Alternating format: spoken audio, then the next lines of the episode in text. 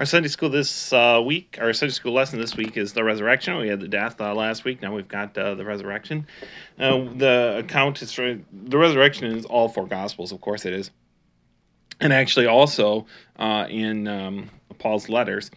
Uh, but uh, so it's in all four gospels, of course, but we're taking it mainly from the Gospel of Matthew, chapter 28, verses 1 to 10. Long gospel. Excuse me. Sorry, excuse me. Long gospel. Uh, our sins put Jesus in the grave. They brought him down to this, but of course, uh, Jesus paid the penalty for our sins, and uh, after that, uh, death could no longer hold him.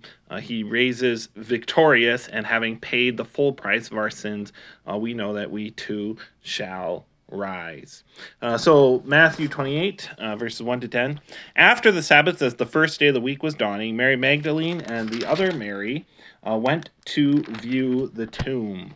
Uh, first day of the week, well, that's the day we call Sunday, of course, and we worship on Sunday for this very reason. We worship on Sunday because it is the day that our Lord was raised from the dead. And in the Old Testament, they worshiped on Saturday because it was the day that God rested from the work of creation. But uh, the thing that God does for us in Christ's death and resurrection, the work He works in that is far greater than the, the work of His creation. Uh, he not only made and created us, but here He gives Himself and sacrifices himself for our sins and remakes us in his own image uh, and raising from the dead gives us the promise of life as well. So that's the day that we celebrate. And every sunday is a celebration uh, to some extent of easter. We have different holidays different focuses that we focus on uh, throughout the year. But every single sunday is a reminder jesus lives and is risen from the dead. And we rejoice and praise and, and thank God for that resurrection uh, every single Sunday. That's the reason we worship on Sunday. So, Sunday morning, as the week was dawning, Matthew says, uh, the other Gospels put it in a slightly different way. Matthew says, as it was beginning to dawn, while, you know, uh, John says, while it was still dark. Uh, Luke and, and Mark both say, uh, when it was still very early. Mark says very early, Luke says still very early. There's really no problem there. Some people who want to find fault with Scripture uh, make a big deal of those differences, saying, well, Matthew says the sun was rising and John says it was still dark. Well, if it was just beginning to rise, you know, it would still be uh, quite dark. They started off when it was dark and it was rising as they were walking to the tomb. There's really no need to make a, a big deal there. Uh, the point is, it was just at the crack of dawn. They were on their way to uh, to the tomb, and they their purpose was to prepare Jesus' body properly for burial. Uh, you may remember his body had been kind of thrown into the tomb quickly because they didn't have time to properly prepare it. Uh, now they were going to come in and wrap it and anoint it with the oils and the, the incense and everything that they usually did at, at burial. But of course, they were wasting their time because, as we all know, the body was no longer there, and Jesus did not need to be prepared for his burial. Uh, as they were on their way, then, uh, verse 2 suddenly there was a violent earthquake because an angel of the Lord descended from heaven and approached the tomb. He rolled back the stone and was sitting on it. And verse 3 his appearance was like lightning, and his robe was as white as snow. Earthquakes are something that often accompany God's visitation to man. There was an earthquake when God came down to the people on Mount Sinai to, to speak his law. Uh, there was an earthquake with, with uh, Elijah uh, when he was talking to God. Um, there are other cases uh, when, when God's visitation is accompanied by an earthquake, and which is very much a show of His power, right? So uh, it's a it's a demonstration of God's the fullness of God's glory and power uh, coming down to visit His people. Now you notice the angel is a representative of God. He's a, he stands in the presence of God. He he represents God's glory and power, and so the earth shudders at His coming, uh, especially because He's coming to. Um, cast aside uh, the enemies of God, right? The Roman soldiers are standing there at the tomb trying to trying to stop uh, the resurrection of Christ, and, and the angels not having any of it. So that's very much the power of God at at show there uh, being demonstrated. But you notice that the difference between the angel and Jesus' own appearing. Uh, the angel comes with the earthquake; he comes shining like white, like light. uh, right? Uh, he comes in the glory of God. But when the women later on see Jesus, we're going to get to that in a second. Uh, he he Jesus appears in a normal way, and so we have uh, the angel representing the the glory of God, not the full glory of God, because that would destroy anyone who saw it, right? But uh, representing that glory and power of God. But Jesus still comes uh, to talk to us in that human form, uh, so that that we don't need to be afraid of. Um, showing us God's love and mercy and, and the forgiveness of our sins. Uh, the, the angel rolled back the stone and was sitting on it. Uh, he didn't do this in order to let Jesus out. Uh, Jesus was already gone from the grave, uh, Jesus was already arisen. Uh, so Jesus arose and left. He didn't need the the stone rolled away in order to leave that prison. That prison could no longer contain him uh, now that he had paid the full price of our sins. Uh, but uh, the angel rolls the, the stone away as, de- as a demonstration of the truth that Jesus was risen from the dead. And that's exactly what the angel says to the women, uh, as you're going to see in a second. Come and look for yourself. Uh, the tomb is empty. Uh, the guards were so shaken with fear for him, verse 4 this is, that they became like dead men. They didn't actually die, but they were unconscious. They fell down unconscious.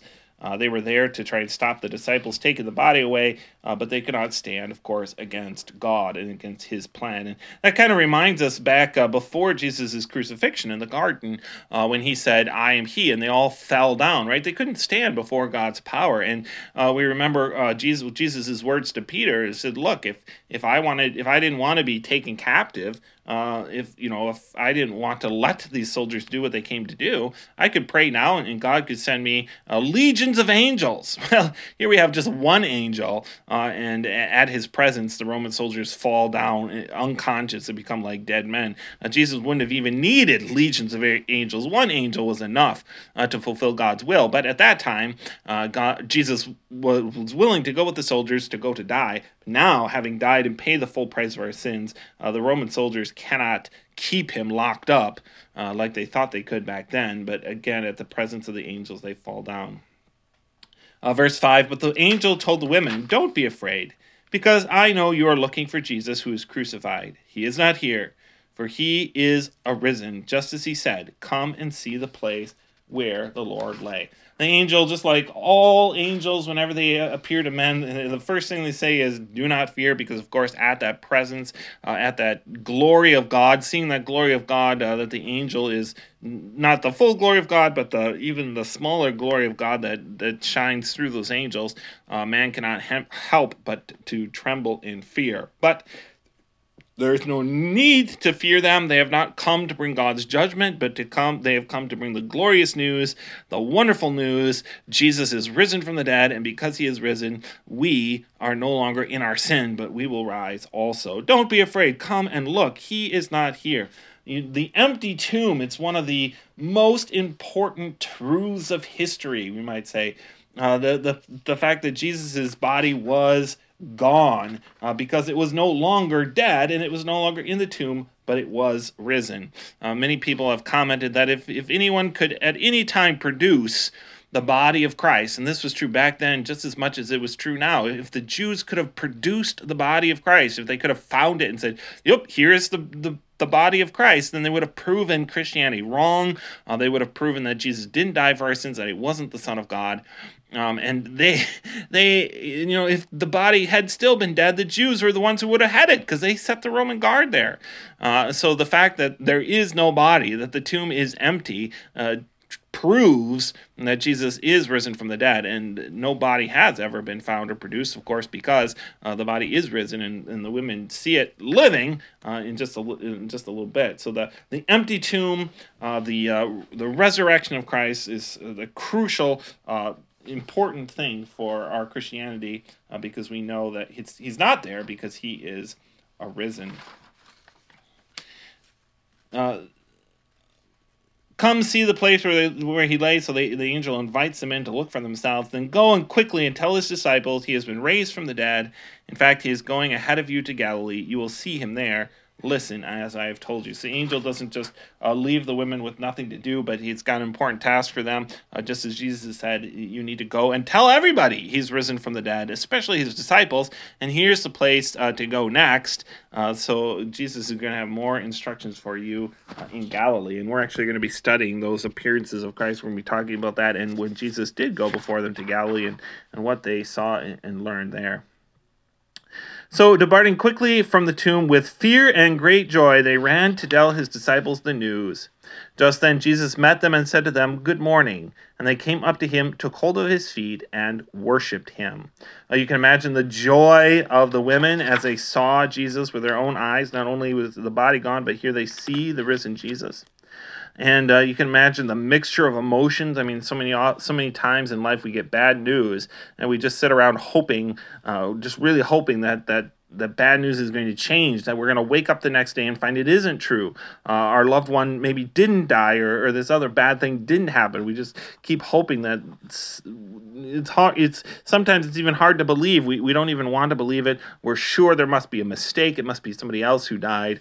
Uh, and, and so we, against all hope, we hold on to hope and just slowly that hope fades away as we come to realize the truth of the bad thing that happened. But here, against all hope, the bad thing didn't happen or it did happen but but now it's undone right? And jesus lives and and, and, and is risen. And and uh, the, there's no what they thought was impossible was true uh, and so just overcome with joy uh, to find uh, that the, the nightmare is over. And jesus uh, didn't die. He, he does indeed live. And they came and the response to that fact that jesus is risen uh, they worship him. They the awe and the joy both uh, that that we feel at the recognition that that Jesus conquered death. Uh, then Jesus told them, "Do not be afraid. Go and tell my brothers to leave for Galilee, and they they will see me there." Uh, you know, in one of the other gospel accounts, Jesus actually uh, told Mary, "Do not cling to me." Uh, here, he doesn't say specifically, "Do not cling to me," but he he implies it, right? He says, uh, "You you have something to do. You need to go and tell the disciples." And it is important. Uh, Jesus wants the women to let go of the the physical uh, connection they have to him. They've they've spent the last few years uh, sitting at his feet, talking to him personally, seeing him with their eyes, touching them with touching him with their hands. But he wants them to let go of that physical connect, connection and learn to connect to him spiritually and by faith, uh, and to trust in his presence even when they cannot see him and touch him because of course he has work they have work to do. They need to go and talk to the disciples. He has work to do. Uh, he needs to ascend uh, to the right hand of god and rule all things for the good of the church. He has work to do and he can't do it if he remains physically on this earth if he remains limited in time and space. He, he needs to ascend to the right hand of god to all power all authority all glory. And when he's there when he's he's in that when he's in heaven, so to speak, uh, he's not he's not physically on this earth, then he's in a place where we can't see him with our eyes, touch him with our hands, but of course we can see him still with the eyes of faith. And so he's preparing the women here right away. Uh, don't don't cling to me. I, I need to return to my Father, and you need to go out throughout all the earth, you and the disciples, proclaiming this wonderful, joyful news uh, that I am risen from the dead so the, the women went and told the disciples, and the disciples came to look for themselves, as we know, uh, and, and found it to be true and went out through all the earth. And, and they told people who told people who told people till we hear it. So we hear it to this day and we, we're the ones it's our turn now to spread that message uh, just as the women did so many years ago that jesus is risen from the dead. Uh, the resurrection of christ of course is the center of our faith. Uh, paul tells us about that in 1 corinthians 15 he reminds us that if jesus were not risen from the dead the entirety of christianity the whole christian faith would become absolutely pointless.